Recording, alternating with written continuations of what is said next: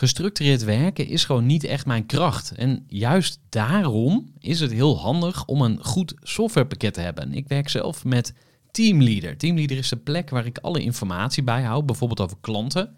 Waarin ik offertes maak en verstuur en die digitaal laat ondertekenen. Waarin ik facturen verstuur, waarin ik lijstjes bijhoud, waarin ik projecten kan managen, waarin ik standaard e-mails kan programmeren. Kortom, ik gebruik Teamleader om alle werkprocessen van mijn bedrijf te stroomlijnen. En zeker ook als je met een team werkt, is het heel fijn om over dezelfde informatie te beschikken.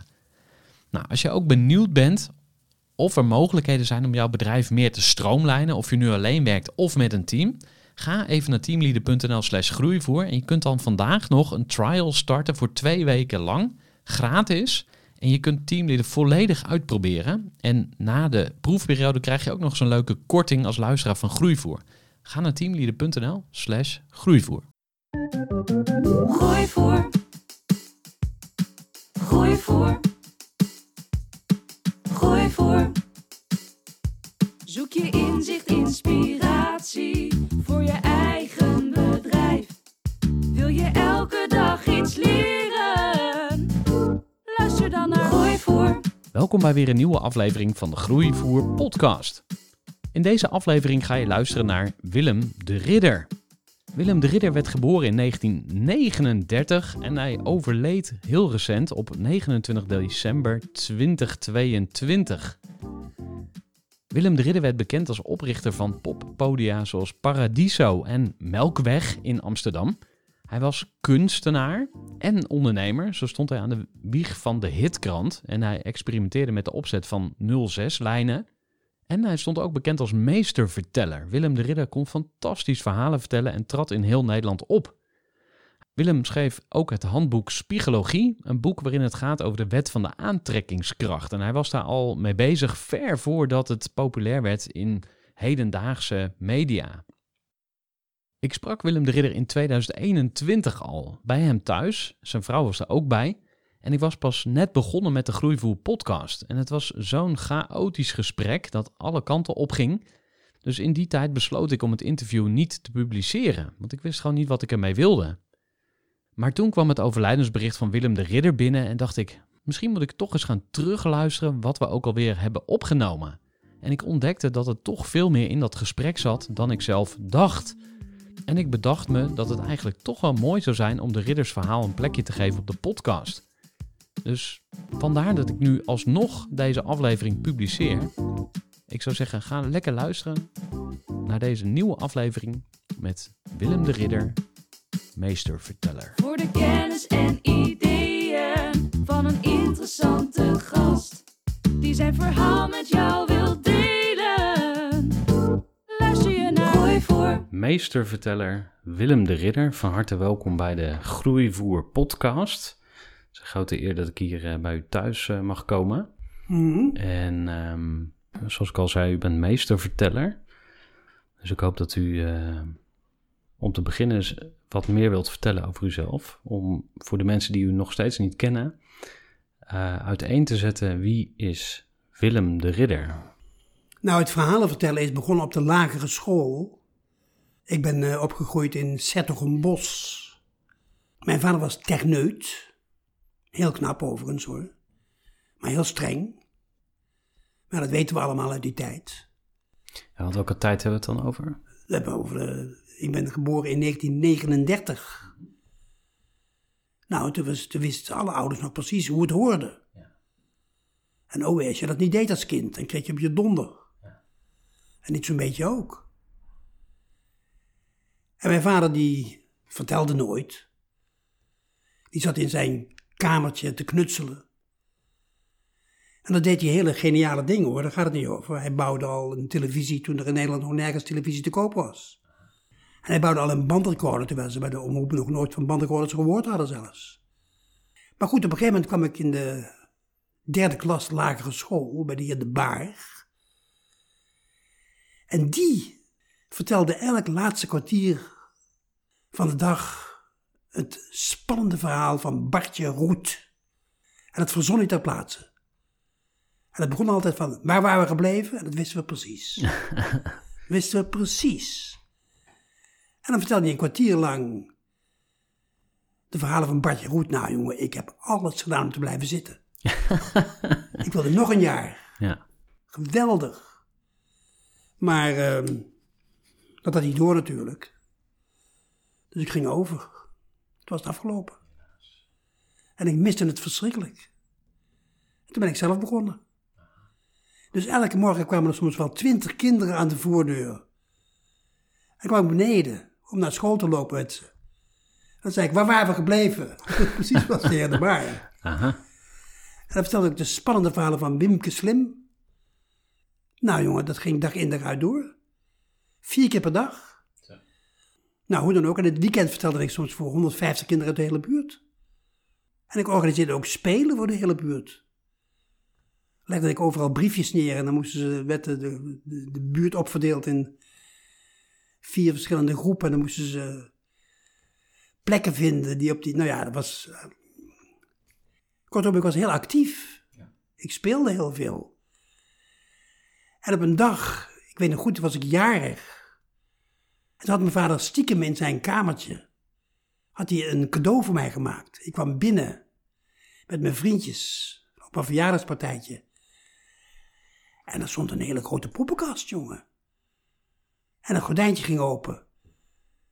En dat was Jan Klaas en Katrijn en de dood en de duvel. Nou ja, de koning, nou ja. En toen het afgelopen was, het stuk. Ik stond helemaal ademloos te kijken. Het werd gespeeld door mijn vader. Zei Jan Klaas, en Wimpy? Deze poppenkast is van jou. Nou, jongen, ik wist, ik, ik, ik heb, ik heb nog nooit zo'n moment, dat moment vergeet ik nooit meer. Die heb ik in de hele stad poppenkast gespeeld. Aha. Op school ook. Dus je had een groot talent voor verhalen vertellen en voor theater dan ook. Ja, dat ging maar door. Ja. Het ging maar door. Dat was gewoon iets wat mij boeide. Ik bedoel, ik, ik, was, altijd, ik was altijd bezig. Ja. Ik speelde altijd. Maar ja, op een gegeven moment, het leven ging door natuurlijk. En op een gegeven moment moest ik een baan nemen van mijn vader. Aha. Klinkt heel aanlokkelijk. Nou, ik kwam terecht in een verzekeringsbedrijf. En dan zat ik achter een bureau met een typemachine. En dan moest ik allerlei kaarten uit het systeem moest ik overtypen. Op velletjes papier. Nou, ik werd helemaal gek. Dit kan, en ik moest elke morgen moest ik, eh, moest ik precies op tijd zijn. Maar ik word helemaal gek van tijd. Moest ik een, een, een, kaart in een klok stoppen. En als ik dan te laat kwam, kreeg ik minder geld. Nou, dan kreeg ik een donder van mijn vader, jongen. Nou. Dus op een gegeven moment heb ik tegen mezelf gezegd: dat is de beste beslissing van mijn leven. Ik neem nooit meer een baan. En met geld wil ik geen bal te maken hebben. En ik blijf spelen. En weet je wat ik toen gedaan heb? Ik heb toen de typemachine van de tafel afgeveegd. Viel te pletter. Ik werd meteen ontslagen. Ik heb tegen mijn vader gezegd dat ik de reclame in wilde. Dat bracht meer geld op. Ik mocht op de kunstnijverheidsschool. Ik kreeg zelfs wat geld van de gemeente daarvoor. En ik ben meteen thuis weggegaan. Ik woonde in een onbewoonbaar verklaarde woning, zoals dat toen nog heette. Dus een kraakpandje zou je kunnen zeggen. Daar mocht je ook niet slapen, dat deed ik toch natuurlijk. Kortom, toen ben ik voor mezelf begonnen. En ik kwam natuurlijk in de kunst terecht, want ik zat daar op, die, op, op zo'n kunstnijverheidsschool. Dat was mij ook nieuw. Ik was zo vrij jong en op een gegeven moment, ik werd ook heel erg wijs. Ik had ook op, eh, op, op die school, op de academie, had ik een pantomimegroep. Met Hans Klaassen en eh Tineke Chardon. Tineke Chardon en dat deed de Theater Colombine. Dat was de oorsprong van het theater in, in het Westen, hè. Pierrot en Arlecchino en zo, en Colombine. En voor de pauze deden we traditioneel theater en na de pauze deden we experimentele dingen. Want ik begon ook geïnteresseerd te raken. Ik kende mensen die zaten bij het Brabants Orkest. En die waren met nieuwe muziek bezig. Seriële muziek en zo, dat interesseerde me hooglijk. Dus na de pauze begon ik, begonnen we dan met een, een stuk dat heette 4B en 1O. En dan maakten we geluiden en bewegingen. Maar geen muziek. En niemand snapte dat? Nou ja, het, werd het het zag er wel spannend of- uit. ja. Maar niemand snapte het. Nee, Nee. dat was ook niet te snappen natuurlijk. En, en eh, hoe, hoe past dit in het, in het beeld wat eh, ik bijvoorbeeld heb van de 60s en de 70s? Van het, het breken met een eh, voorgaande generatie? Nou, dat deed ik toen al natuurlijk. Want op een gegeven moment begon ik in te zien dat de kunst nep was. Ik vond dat zij kunst moesten stoppen. Want vroeger werd kunst bepaald door de paus, door de keizer, door de koning, door de graaf. En die bepaalde wie kunstenaar was en wie niet. Hm, heel elitair eigenlijk. Heel elitair, ja. Hmm. En als je afweek daarvan, nou, nou, dan pff, kreeg je op je donder, dan eh, vloog je eruit. En als je wel eh, geaccepteerd werd, werd je bijna van adel. Dan maak je ook schilderijen voor het kasteel, voor het paleis en voor en de kerk en dat soort dingen, dat wel. En toen de Franse revolutie kwam, verloren ze ineens hun macht. En toen kreeg je ineens dat schilders hun eigen weg gingen zoeken. Toen kreeg je impressionisme, pointillisme, expression, nou ja, noem maar op. En daar werd ontzettend tegen gevochten, maar ja, ze konden het ook niet stoppen. Want ja, al die rijke adel, die had geen macht meer. En ik dacht, is belachelijk. En toen ben ik op een gegeven moment, ben ik een, heb ik met vriendjes een organisatie opgezet ter voorkoming van kunstuitingen. En dan gingen we naar openingen van de tentoonstellingen en die gingen we dan saboteren. En hoe deden jullie dat? Nou, stinkbommen gooien, pamfletten uitdelen, en dat, dat soort dingen, weet je zo. Werden jullie dan niet eh, opgepakt of zo? Eh, nou, op een gegeven moment, of- ja, eh, op een gegeven moment eh, kwamen we ook weer binnen bij eh, een opening van een provinciale tentoonstelling waar de burgemeester van, van Den Bosch de opening deed.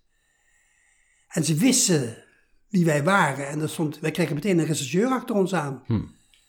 Die ons in de gaten hield. Ja, super, subversieve Ja. elementen. En wij hadden, maar dat wisten wij ook. En toen hadden wij dus werkstudenten uitgenodigd. En die gooiden met bommetjes, en stinkbommetjes. En, Jullie lieten hun het uh, en toen werden wij opgepakt. Ja, nou, toch wel.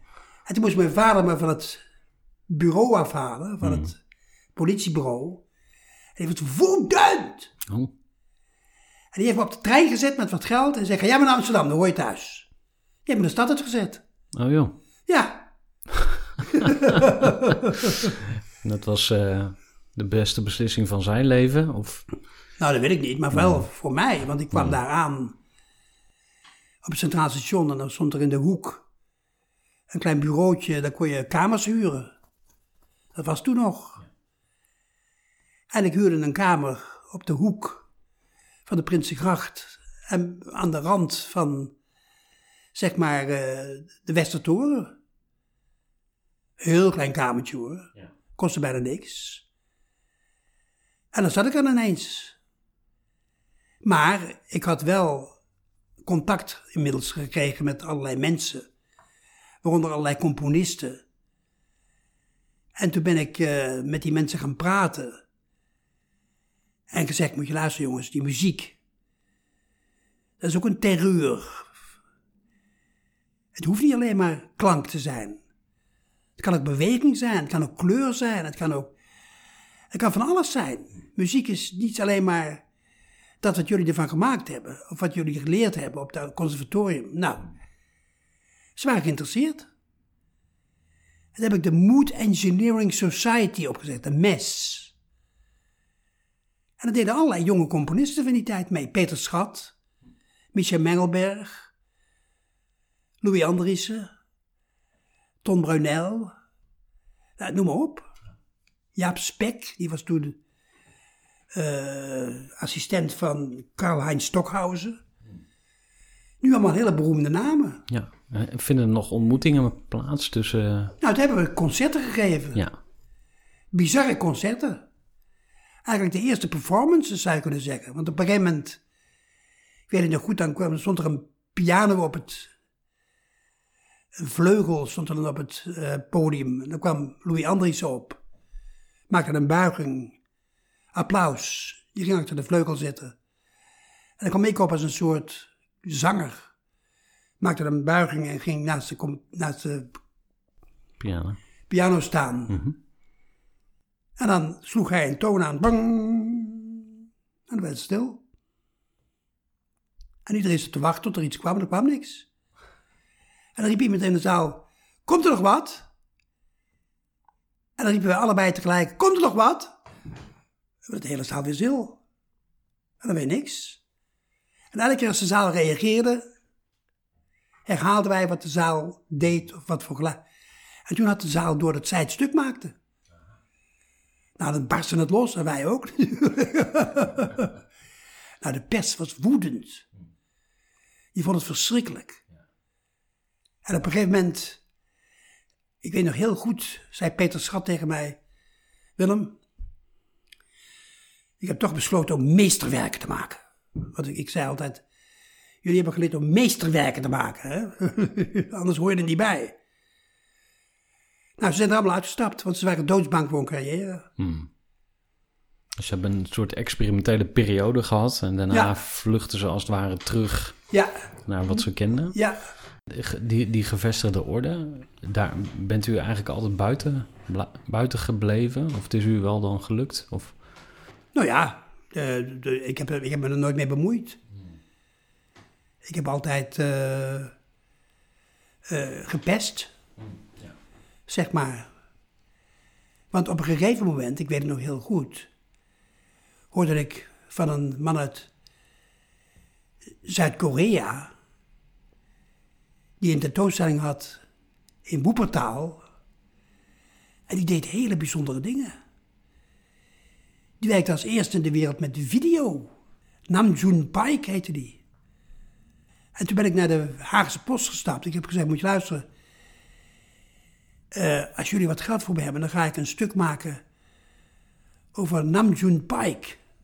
Nou, en ik kwam daar terecht bij Namjoon Paik en die had hele bijzondere dingen. Dan had hij een televisietoestelletje staan en een cameraatje ernaast. En er zat een boeddha voor. En die boeddha keek naar zichzelf op het scherm. nou ja, hij voegde de hemd van het lijf. Ik vertelde wat ik allemaal gedaan had. En dat zei hij, you are Fluxus.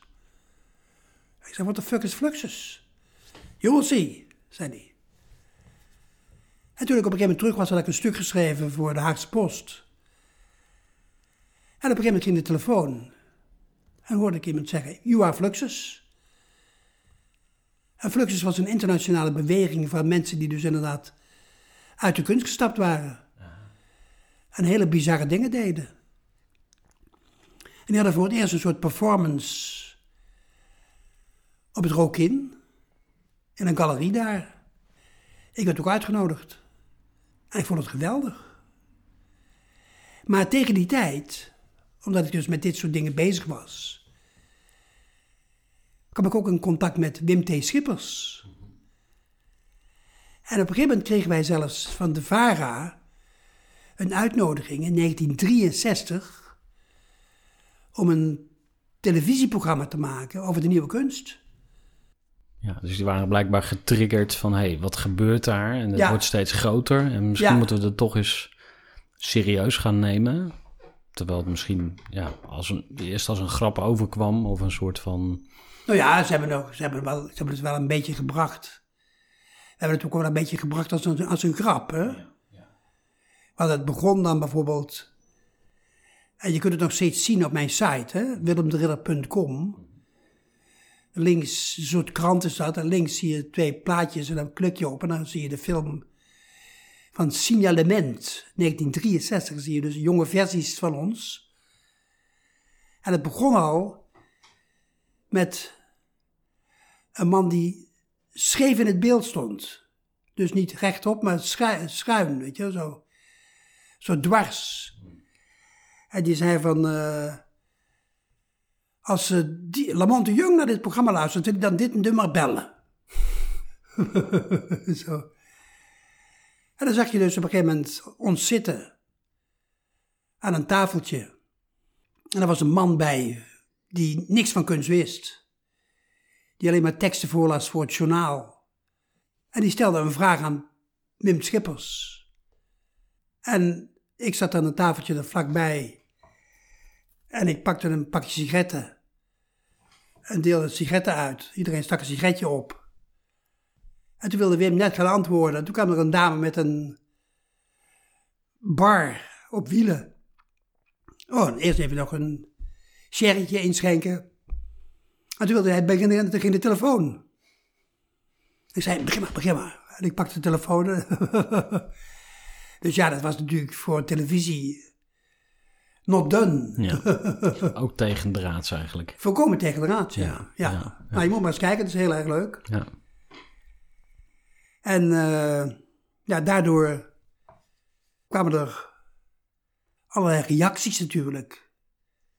En ik had op een gegeven moment ook, als mijn laatste kunstwerk, had ik een vel papier van de ezel afgerukt, opgefrommeld. Dat was mijn laatste kunstwerk. Ja.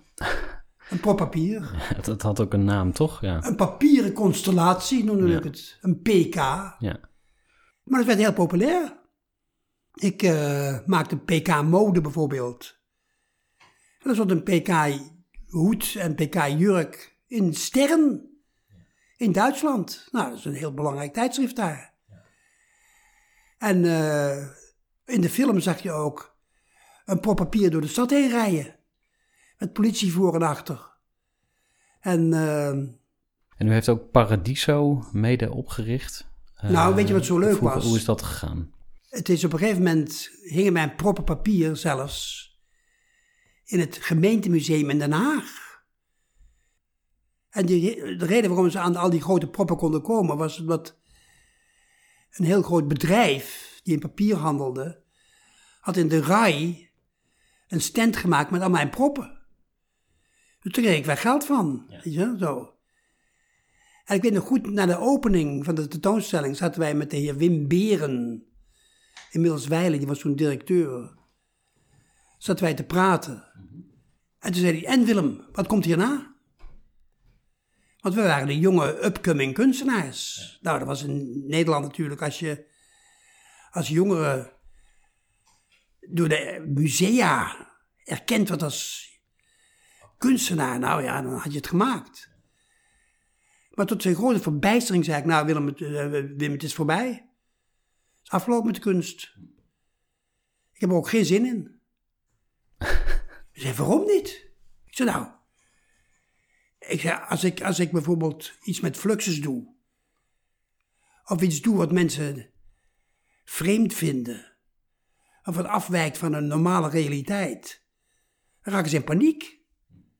En er is altijd wel een klootzak bij die op de kunst. Oh, had het al eerder gezegd. Ik was al bang. Nou, ik dacht, die fucking kunst maakt alles kapot. Nee, ik begin er niet meer aan. Toen ben ik een jaar later, ben ik begonnen, samen met Peter J. Muller, aan een tijdschrift. Hij had namelijk een, een, een, een, tijdschriftje gemaakt op een, bij een lokale buurtdrukker. Nog met lood toen de tijd. Dat heette Beatbox. En dat zag er zo bizar uit, vond ik heel leuk. Ik dacht, hé, hey, dat is leuk. Toen ben ik met hem gaan praten, toen ben ik aan mee gaan werken. Maar dat lood vond ik niks, het was zo ouderwets. En daar kon je zo weinig mee doen. En toen ontdekte ik op een gegeven moment de stiefzoon van Jonkheer Sandberg, die toen directeur was van het Stedelijk Museum, had samen met Ruud Schoonman, dus twee werkstudenten, een drukkerij opgezet. En die hadden een huis op de, om de hoek van het Stedelijk Museum. Maar dan waren ze net uitgetrokken, want ze hadden een, in halfweg hadden ze een grote drukkerij opgezet met een offset rotatiepers. Het Dat was iets heel werk. nieuws. Ja. Dan kon je op een gegeven moment gewoon een collage maken. Of een tekening. En dan kon je zo in een camera leggen. Hup, dan kon je drukken. Nou, dat vond ik geweldig. Dus ik, ben gaan praten. Met Schoonman. En ik zat daar in de showroom beneden. En ik zei tegen hem: Het wordt hoog tijd dat de jonge generatie een stem krijgt. Er moet een krant komen waarin iedereen kan schrijven wat hij wil. Ja, er kan toch nooit geld voor redacteuren of dat soort dingen. Hij vond het geweldig. Een uur later zat ik de voorpagina te maken. En ik heb de naam Hitweek bedacht. toen de voorpagina helemaal klaar was, heb ik Peter gebeld. Peter, we hebben een krant. En Peter kwam langs. Nou, ik was helemaal verbijsterd. En op de achterkant van die krant, toen die gedrukt was, heb ik geschreven: Deze krant gaat uitkomen als jij erin schrijft. Als jij niks opstuurt, wat er zo in kan, dan komt het niet uit. En heeft hij erachterop gedrukt in mijn handschrift. En toen ben ik met die druk het halve land doorgereden. En overal bij fanclubs en overal, elke tiener die we zagen, hebben we een stapel van die vellen toegesmeten. Nou, aan het eind van de week lag er zo'n stapel post. Ja. Even een korte onderbreking met een belangrijke vraag aan jou. Want wat heb jij geregeld voor het geval je van de ene op de andere dag zou komen uit te vallen? Wat gebeurt er dan met je bedrijf, maar vooral wat gebeurt er met jou persoonlijk en ook in financieel opzicht? Samen met ASR voerde ik drie openhartige gesprekken over tegenslag en veerkracht. En dat deed ik met Saskia, Vincent en Pieter. Ondernemers met een bloeiend bedrijf die van de ene op de andere dag niet meer konden werken. En die verhalen hoor je in aflevering 256, 257 en 258 van deze podcast. Als ondernemer wil je natuurlijk niet uitvallen. En daarom is het belangrijk dat je veerkrachtig bent, want voorkomen is beter dan genezen. En als het dan toch misgaat, is het fijn dat je iets geregeld hebt, zodat je weer snel door kunt met ondernemen. Wil je weten hoe veerkrachtig jij nu bent? Vul dan in twee minuten de veerkrachttest van ASR in. Ga naar asr.nl slash veerkrachttest ondernemers. Dus Hitweek was, uh, was een hit. Het sloeg meteen, uh, het sloeg, meteen, meteen aan. Alleen, ja, ja. weet je wat er gebeurde? Hm. De officiële distributeurs wilden het niet verspreiden. Hm. Ik weet nog goed dat ik bij de directeur van zo'n grote uitgeverij, die ook kranten verspreidde en zo, liet ik de krant zien en die man schrok zich wild. Want op de voorpagina stond een meisje die door haar vader geslagen werd en daar foto's van had gemaakt en daarover schreef. Nou, dat deed hij zelf waarschijnlijk ook met zijn dochter. En, dat nooit. Ja, dus ze wilde het niet verspreiden. Toen zijn we begonnen met te schrijven in de krant dat iedereen het op straat kon verkopen. Nou, het werd massaal over heel Nederland verkocht. Zo kwamen soms wel twee, drie uur lang met de trein naar Amsterdam om een stapel van die krant op te halen. Ja. Echt. Het was een bepaalde generatie, of een bepaalde groep mensen ook die dat dan deed? Ja, dat was uh, de 60 jaren. Ja, ja. Ja. ja. En wat voor belang hadden ze erbij? Want werden ze ervoor betaald? Of? Nee. Dat was pure overtuiging eigenlijk dat ze... Ja, ja zij, zij, ze, ze konden die krant kopen voor, voor, voor bijna niks. En dan moesten ze me voor 30 cent verkopen. Dus ze verdienden er ook nog wat aan. Maar ja, dat was, het, dat was het hele punt niet. Ze vonden het geweldig. En er kwamen brieven binnen, jongen. Nou, dat had niet voor mogelijk. Ja, wat, wat voor dingen werden er ingestuurd? Nou ja, voor het eerst kwamen er allemaal brieven uit de, uit de provincie. Ja. Terwijl de pers in Nederland, die werd in, ja, in, de, in, de, in de Randstad mhm. gedaan. En de provincie hoorde er niet eens bij. Aha. Nee, het was echt... Eh, en weet je wat ook gebeurde? Omdat ik dus de, die boel in elkaar kon plakken, maakte ik hele bijzondere layouts. En allerlei kranten, die zagen dat het zo populair werd, begonnen ook met een tienerpagina. Oh ja. In de hitweekstijl. Ja. Ging je dat meteen kopiëren? Ja, ging wat, dacht u toen? Ja, zeker. Werd u daar boos over? Nee, ben je gek. Ik vond het hm. alleen maar geweldig. Hm. Kan maar, dat, dat soort dingen kunnen me absoluut niet schelen. Hm. En op een gegeven moment begonnen allerlei jongeren over seksualiteit te schrijven zelfs. Oké. En dus Peter J. Muller, die vond het geweldig. En die is er toen uitgestapt. En die is met seksbladen begonnen. Candy en dat soort dingen, weet je. Nou ja, die is daar helemaal rijk van geworden. Okay. En de halve reclamewereld kwam langs, want die vonden het geweldig. Ja. Die wilden weten hoe wij jongeren benaderden.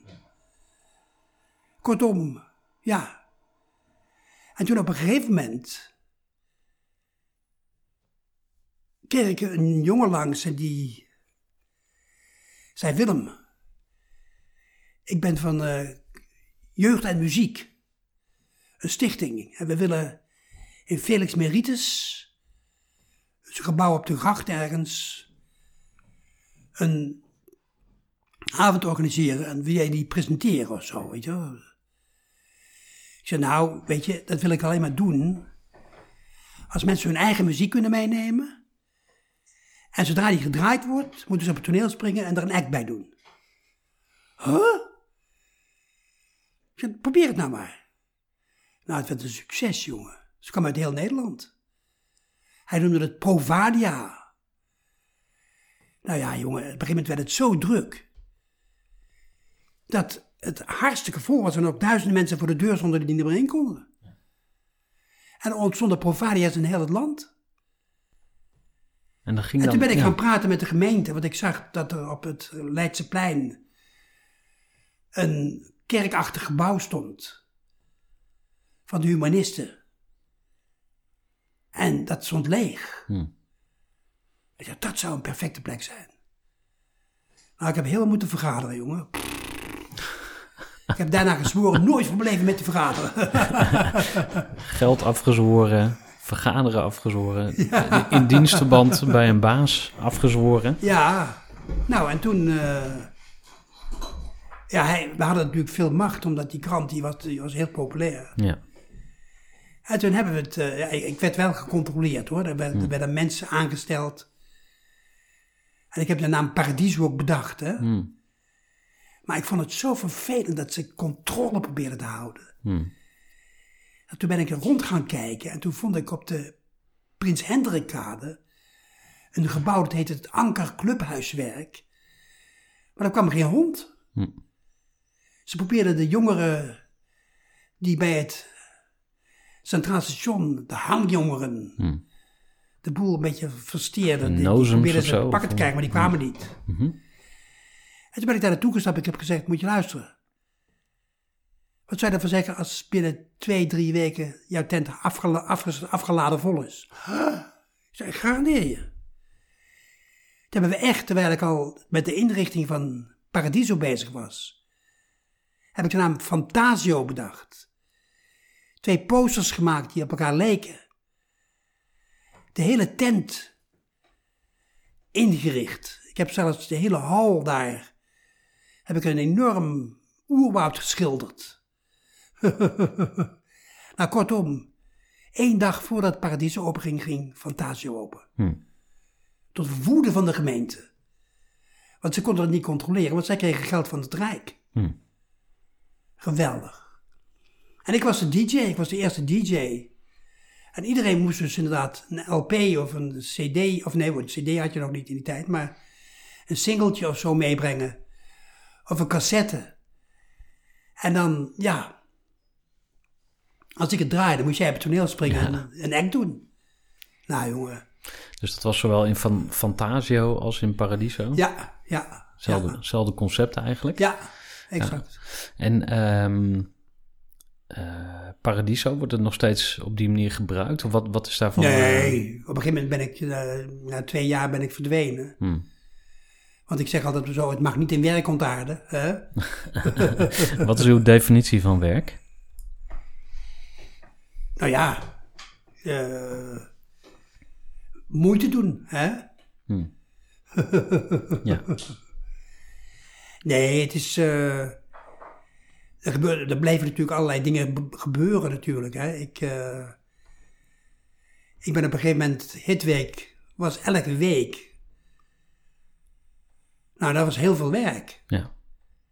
En iedereen kon meewerken, iedereen kon mee layouten, et cetera, et cetera. Maar ja, dan was je toch een hele nacht bezig nog. En dan de volgende morgen zat ik met alles op mijn schoot te wachten tot de drukker kwam. En dan reden we naar halfweg en daar werd het in elkaar gezet. En dan sliep ik de hele dag niet, weet je wel, zo.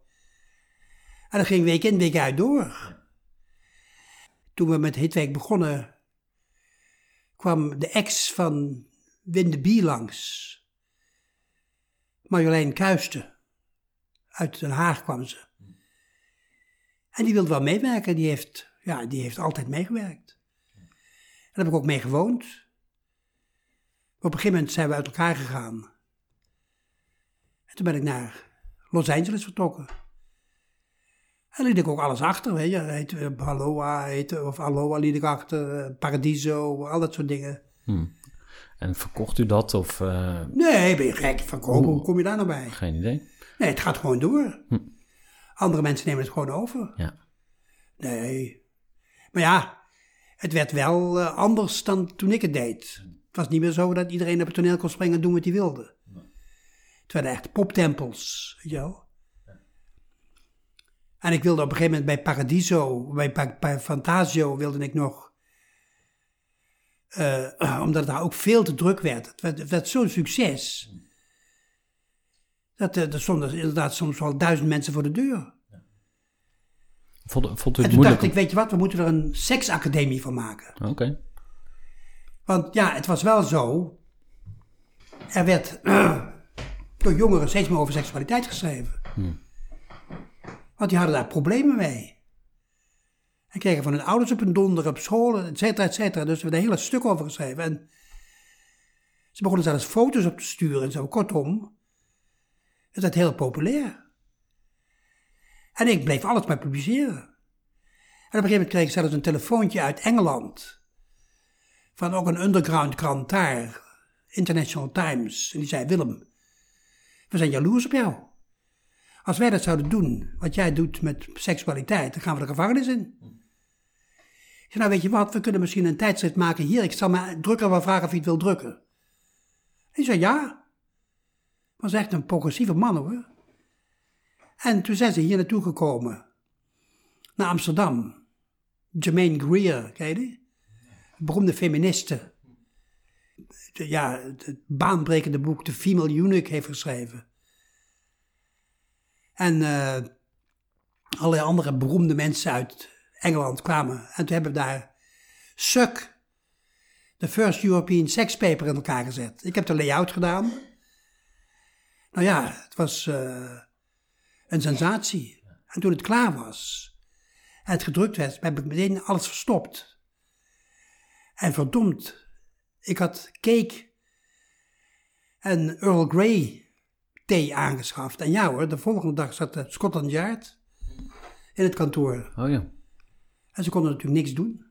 Want Want ja, wij zaten in Nederland. Ja, precies. Het was niet hun grondgebied. En, eh, En die jonge eh, William Levy, die hoofdredacteur was van die krant daar, die is maar naar Nederland gekomen. Want als die terug zou gaan, zou hij in het land gezet worden. En die heeft sinds die tijd in Nederland gewoond. Dus inmiddels ook wijlen. Daar heb ik heel wat mee gedaan. Daar hebben we heel wat tijdschriften mee gemaakt. Steeds weer op andere plekken. In Kopenhagen, in eh, Frankfurt. En kortom, het laatste nummer maakten we zelfs in Californië. ja.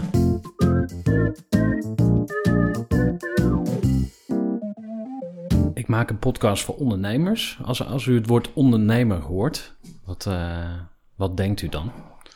Je wil het dadelijk dus hebben over spiegologie. Daar zou ik het ook heel graag over hebben, Ja. inderdaad. Kunt, u, kunt u dus uitleggen dat woord? Want eh, wat betekent dat eigenlijk? Nou, je kijkt in de spiegel.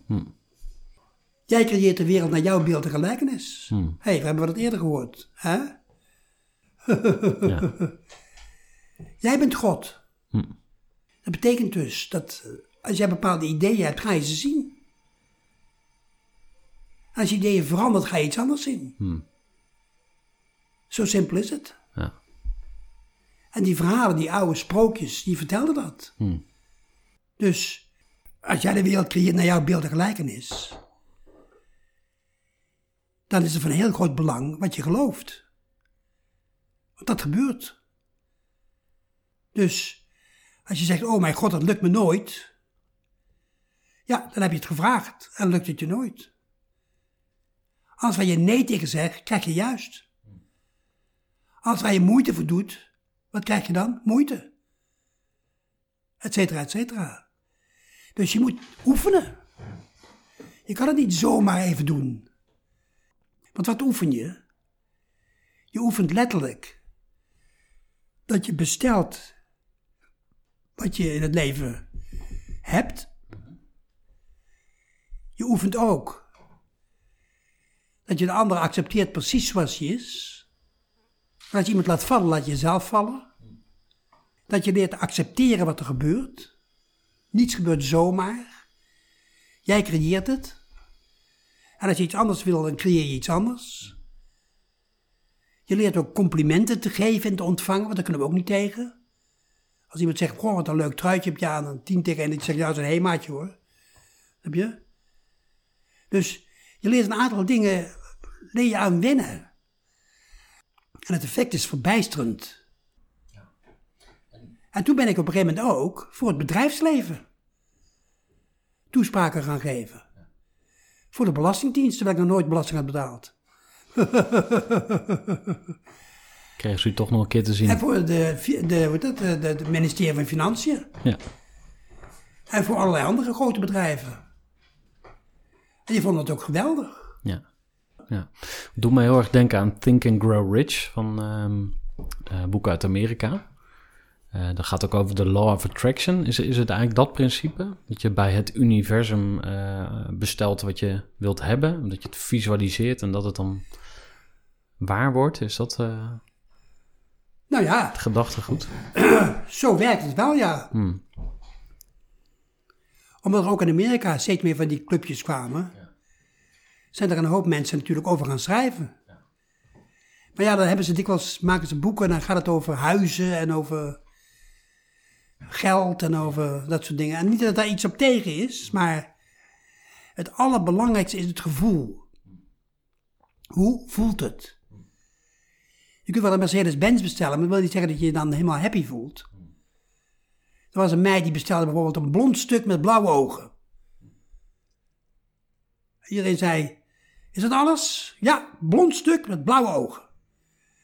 En verdomd, binnen een paar weken kwam ze langs met een, echt een beauty van een jongen. Blond. Blauwe ogen. Maar een ruzie dat ze met hem had, zeg. Maar ze had vergeten te bestellen dat ze in harmonie met hem wilde leven. En dat is essentieel. Heb je, aan dat soort dingen moet je aan wennen. Dat je gewoon, en dat is in het bedrijfsleven natuurlijk ook zo. Je kunt wel keihard werken. Maar waarom zou je? Je kunt beter bestellen dat je een heerlijk leven hebt. En dat dingen met groot gemak lukken. En inderdaad, er zijn tegenwoordig bedrijven waar mensen inderdaad op die manier werken. En met groot effect. Heel, heel geweldig. En dat, eh, nou ja, ik heb toen de tijd voor heel wat bedrijven inderdaad dat verteld.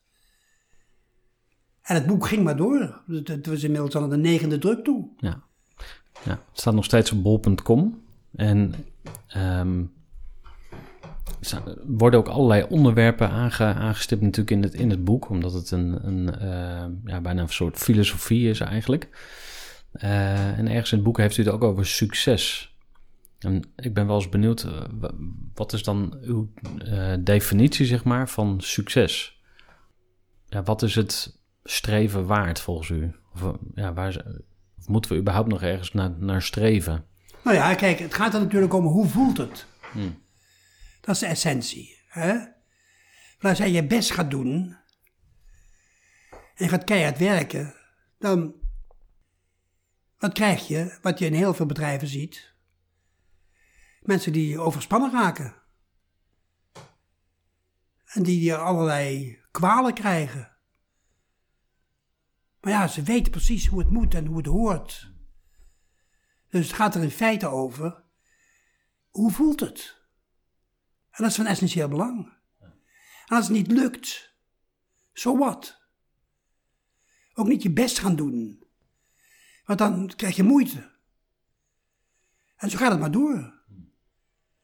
Dus, maar dan moet je aan wennen. Want op een gegeven moment gaat het bijna vanzelf.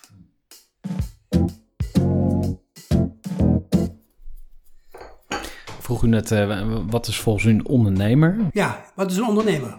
Ja, omdat vroeger eh, was er een beeld van een ondernemer als een zakenman die maar voor één ding ging en dat was geld verdienen. Ja, Is dat ook uw beeld van een ondernemer? nou nee, een ondernemer is iemand die onderneemt. Hm, Die gewoon initiatieven neemt. Ja, Die gewoon... En dat, dat heb ik ook altijd gedaan. ja, En dan soms bracht het geld op. Nou, dat was leuk. Maar als het geen geld opbrengt, het was het ook leuk. ja, Terwijl als geld het doel is en het brengt geen geld op, dan, heb je, dan denk je, gadverdamme, waar ben ik mee bezig? Hm. Terwijl het gaat erom dat het leuk is. Hm. Dat je enthousiast bent. Dat je uit je dak gaat. Dat je helemaal geniet. Daar gaat het uiteindelijk over, nietwaar? In het leven. ja. Want je kan wel een hele hoop geld verdienen. Ik ken aardig wat rijke mensen, nou, ik mag niet aan denken. Dat ik zoveel geld zou moeten hebben. Mijn god zeg, wat een ellende. Want als je het over bestellen van dingen hebt, hè, de, ik, ken ook mensen die, ehm, eh, die daarover spreken en die hebben het dan vaak ook over het, bestellen van spullen en van dingen en van geld en, Ja. en succes. Ja. Dus is, wordt het dan misbruikt, zeg maar? Of hoe ziet u dat? Nee, kijk, het, het, het, is- het is zo dat in zo'n fanclubje is het eerste bestelling die je doet, is gevoel. Hoe voelt het? Hm. Daar gaat het over. En aan, aan het eind kun je ook nog huizen of wat dan ook bestellen. Maakt niet uit. Mhm. Daar is niks op tegen. Als je maar niet je er afhankelijk van maakt. Mhm. Dat het moet. Of dat je daar moeite doet, dat het ellende, of dat, dat je erop gaat zitten wachten. Dat heeft geen zin. Nee. Nou, en gewoon aan wennen. En dan de week erop, als er iets gebeurd is, kun je het vertellen. Succesverhalen heet dat. Hm. En dan word je toegejuicht. Want dat, Dus op die manier leer je Mhm. en wen je aan het feit hoe bestellen werkt. Ja, want die fanclubs, hè, kunt u dat, dat eens vertellen eh, hoe, hoe, dat, ehm, eh, hoe dat concept in elkaar zit? Want u, u heeft dus het handboek geschreven en eh, de fanclub was er al eerder, of is dat ontstaan na... Nee, dat is ontstaan na- toen het boek er was. Ja, het idee van fanclubs is dat je elke, elke week bij elkaar komt met mensen. In het begin zeker, Ja, tot je eraan went. Je hoeft niet voor de rest van je leven te doen. Het is gewoon een kwestie van, zoals je ook opgevoed bent, moet je gewoon wennen aan andere dingen. ja, En op een gegeven moment zit het in je bloed. ja. En die fanclub die Je draait bent erom dat fans je van elkaar. fan van elkaar. Oh ja. Ja. Ja? Het is niet zo dat je fan bent van mij of een fan van wie dan ook. Nee, Hmm. Ja. je bent fans van elkaar. Ja, oké. En dan ga je elkaar bekrachtigen of zo? Of hoe ziet zo'n bijeenkomst eruit?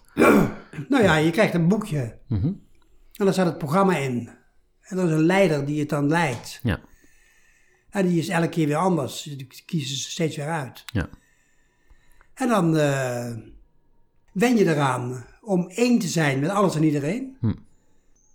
En er zijn ook spelregels. En ja, je, je, je, wij hebben het nog één keer per maand doen wij nog een eh, fanclubje hier. Aha, Ja, dat doet u nog steeds. ja. Ja, omdat eh, ja, dit, Voor de aardigheid. mensen vinden het heerlijk. Ja. Ja, nee, het is geweldig. En wat zegt u bijvoorbeeld tegen iemand?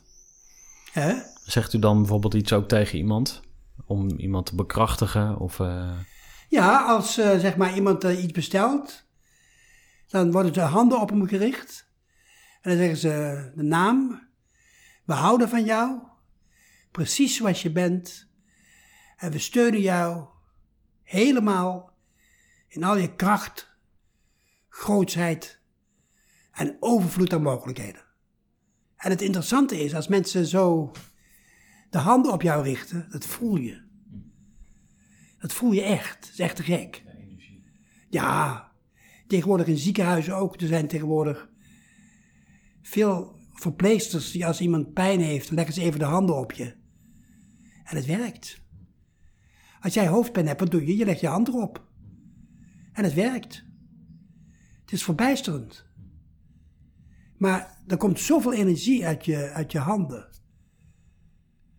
En uit je voeten en uit je, überhaupt op je hele lijf. Dat als jij door iedereen gesteund wordt, dat voel je meteen. Dat is echt... Het is heerlijk. Ja, het is, een, het is een genot hoor. Het is echt een genot. Ik heb er heel veel van geleerd. en is dat een magisch proces? Nou ja, ik zou het magisch kunnen noemen. Maar zo werkt het leven. Hm. Jij creëert het leven naar jouw beeld en gelijkenis. Hm. Dat wat jij geleerd hebt, is wat je ziet. Hm. Als jij denkt, als jij wil weten hoe je, waarom jouw leven werkt zoals het werkt, kijk dan wat je allemaal gelooft. En kun je dat dan veranderen, wat je gelooft? Ja, natuurlijk, je kunt eh, oefenen. Maar u heeft heel radicaal gebroken met een aantal dingen. Maar van jongens af aan al. Ja. En ik merkte dat het werkte. Ik zei bijvoorbeeld, ik zal je een voorbeeld geven. Ik zei vroeger altijd, geld heb ik niet nodig, ik ben al rijk. Dus ik had hetzelfde geld. Ja. Maar op een of andere manier vielen dingen altijd weer op hun plaats. En op een gegeven moment begon ik me te realiseren. Wacht even, Willem. Je kunt ook zeggen: Ik ben rijk en ik heb nog geld ook. En verdomd, er kwam geld binnen. Ja. Toen ik het een paar keer gezegd had. Want, eh, ke- kent u eh, bijvoorbeeld eh, Eckhart Tolle? Ja, ik heb het nooit gelezen. Hm. Eh, Michael Pilarczyk, kent u die? eh? Ik lees Ja? nauwelijks boeken eerlijk Oké. Ja, maar ehm, dus er is nu een hele scene gaande van, van eh, mensen die ook bezig zijn met de wet van aantrekkingskracht, met alles is energie Ja, en de kosmos en ja, dat soort ja, Hoe, kijkt u daarnaar? Want er zijn dus heel veel mensen die nu vandaag elke ochtend voor de spiegel staan en die zeggen: Ik ben miljonair. En die dan dat ook echt Ja, of hopen of geloven, maar, of iets ertussenin. Maar ja, wat, wat zou u tegen mensen willen zeggen? Wat denkt u? niet zoveel moeite doen, jongens. Hm. Dan krijg je moeite. Als je het elke dag weer gaat doen. Mhm. En ik ken mensen die ook bijvoorbeeld dan eh, hele, hele dingen op, eh, dat, hele tekeningen maken of foto's en zo, die hangen ze Ja. dan op. Vision boards. Ja, Mhm. et cetera, et cetera, et cetera. Het is typisch Amerikaans. Hè? Ja. Ik heb natuurlijk jaren in Amerika gewoond en dan zie je hoe ze daar hun best doen, weet je wel. Pff, Help. Dus als je moeite doet, dan Ja, krijg krijg je moeite. moeite. Dat is Ja. eigenlijk de... Ja. Alles wat je energie in steekt, die groeit. Hm. Dus vanaf nu bestel je en maak je niet druk. Hm. Gewoon chillen. Loslaten. ja. Is, eh, is het nu heel anders dan eh, in, in uw tijd, zeg maar, om te ondernemen, om iets op te zetten? Want eh, zoals, het, zoals u het vertelde, klinkt het voor mij heel vrij. Alles kan, alles is mogelijk. eh, maar misschien was dat juist helemaal niet zo. Omdat je... Nou, voor mij wel. Ja, En dat eh, in die tijd had je natuurlijk ook nog dat iedereen met die opvoeding zat. Van hard werken, moeite doen, braaf zijn, opletten, hou je bek, et cetera, et cetera. En op, op eh, bedrijven ook, weet je, dat was eh, niet gering. Hoe je dikwijls gepest werd. Hoe die sfeer op de kantoren was. Brrr. Echt, nou jongen, daar ben je, niet vrolijk van. Mm. En dat eh, is aan het veranderen. ja. Men begint door te krijgen. Ja, en misschien ook wel omdat in dat handboek Psychologie, dat kun je nog wel een keer lezen, dat lees je heel snel uit. Maar als je gaat oefenen, wordt het een patroon. En ik, eh, ja, ik hoor zelfs van kleine kinderen die daarmee aan de gang zijn. Ja. En die daar helemaal van genieten. En dat het ook werkt. Dus ja, het is, eh, ik vind dat het heel goed gaat, ja. Ja. Eh, we hadden het ook over doodsangst. Ehm, gelooft u dat er dat het eh, ophoudt met de dood, zeg maar? Of dat, dat eh, als je doodgaat, dat je leven dan stop, ja, dan lop- stopt je leven, maar is, komt er daarna iets? Ik heb geen idee. Wat denkt u? Of wat hoopt u? Ik, nou, het kan me niet schelen, eerlijk gezegd. Ik maak me nooit zo druk over de dood. Ik zeg altijd doorgaan. Hm. We gaan niet dood, we gaan door. dus het kan best hè, dat, je, dat je doorgaat, maar je hebt geen idee. Gelukkig. Nee. Zijn er nog dingen eh, die u eigenlijk nog gedaan had willen eh, hebben? Naar de maan reizen of eh, landen bezoeken of gekke nee hoor, dingen? nee, nee, nee, nee, nee. Nee, dat soort dingen die... het, het, het, het, het komt op je pad, hè. Dingen Hmm. komen op je pad. Hm, Ik heb heerlijke tijd gehad in Italië. Fantastisch. Ja. Het eten alleen al daar. Oh, verrukkelijk. En ook in, eh, in Frankrijk hebben we een tijdje een huis gehad. Nou, dat was ook heerlijk. Ik heb het daar wel aan mijn hart gekregen. Hm. En nu ben ik een beetje, ja, een beetje zwakjes. Hm. Vanwege het hart. Het gaat weer veel beter hoor. Ja, het is niet, eh, niet te merken. Nee, nee, nee, het is niet te merken. Nee. Maar u voelt het Maar ik merk het zelf wel. Ja, Hè? natuurlijk. Dus maar ik maak me niet eh, zorgen over eh, doodgaan. Nee. En ook niet wat daarna komt. Mooi. Wat, wat is uw favoriete sprookje? Heeft u een... Ja, eh, ze zijn allemaal eh, heerlijk. Ik heb toen een keer op de radio een verhaal verteld. Uit India. De Panchatantra heet dat. Is 2000 jaar geleden voor het eerst pas opgeschreven. In meer talen vertaald dan de Bijbel. Het zijn vijf delen. En het is een verhaal over twee prinsen. En de vader die wil ze goed opvoeden, zodat ze met de macht kunnen omgaan. En hij weet niet wie hij daarvoor moet nemen. En op een gegeven moment komt er een man. En die zegt, hij zegt wat, wat, doet- u? Wij verhalen vertellen. Oh ja, nee. Nee, zegt hij. Ik denk als ik gewoon de verhalen vertel die er zoons nodig hebben, dat ze helemaal veranderen. En zo gebeurt het. Echt geweldig. Dus deel 1, hoe je vrienden maakt, duurt 5,5 uur. Nee, 4,5 uur. Heb ik op de radio verteld. 4,5 uur lang. En deel 2, hoe je vrienden verliest, ook. En er zijn er nog meer. Ik heb er nog wel eens eentje in Bali verteld en zo, maar... Het zijn geweldige verhalen. Ik heb een keer in eh, Theater Meervaart in Amsterdam een verhaal verteld. Dat duurde vijf en een half uur. Uit Duizend en één Nacht. Ook schitterende verhalen. De lasdrager en de drie vrouwen. Prachtig. Heerlijk. Dus ja, ze zijn allemaal... Ik ga eerder weer hier in Bussen weer een verhaal ja, ik zag vertellen. het vrijdag 12, of nee, wat was het? 12 juli, geloof ik. Zo, ja, zoiets geloof ik. Ja, ja. dat- Dus u treedt nog steeds op ook. ja, Maar dat is puur voor de... Omdat u het leuk vindt, denk ik, of niet? alleen maar. Als ik Ja. het niet leuk zou vinden, zou ik het niet doen. Nee. Ik ga helemaal uit mijn dak als ik zit te vertellen. en het publiek ook. Ja, duurt dat dan ook 4, 5 uur? Of Nee, kunt u, heeft u ook kortere... Dit is het levenswater. Dat duurt ongeveer twee uur. Ja, ja. Maar er zijn Ja. eigenlijk geen verhalen of sprookjes die in, eh, in vijf minuten op een podcast zouden passen. In vijf minuten? Hmm. Nee. Nee, die verhalen zijn... Het zijn wel kortere verhalen inderdaad, maar... Het is nog gauw een half uur hoor. Hmm. Ja, Ja. ja. Nou, ik dacht misschien kunnen we afsluiten met een, eh, een sprookje, maar dat is dan eh, misschien wat te hoog gegrepen. Ehm, misschien goed om ook ehm, eh, toch een soort van af te gaan ronden. En ik zou u willen vragen om misschien wat levensles of tips te geven voor ondernemers. Dus mensen die een mooi initiatief hebben opgezet, of die een bedrijf begonnen zijn, of die van plan zijn te gaan ondernemen. Ja, wat zou u me- mee willen geven? Nou, ga eerst bij jezelf na of je het er leuk vindt. Of je het echt leuk vindt. Of je, het echt, echt- of je geïnspireerd raakt, weet je wel.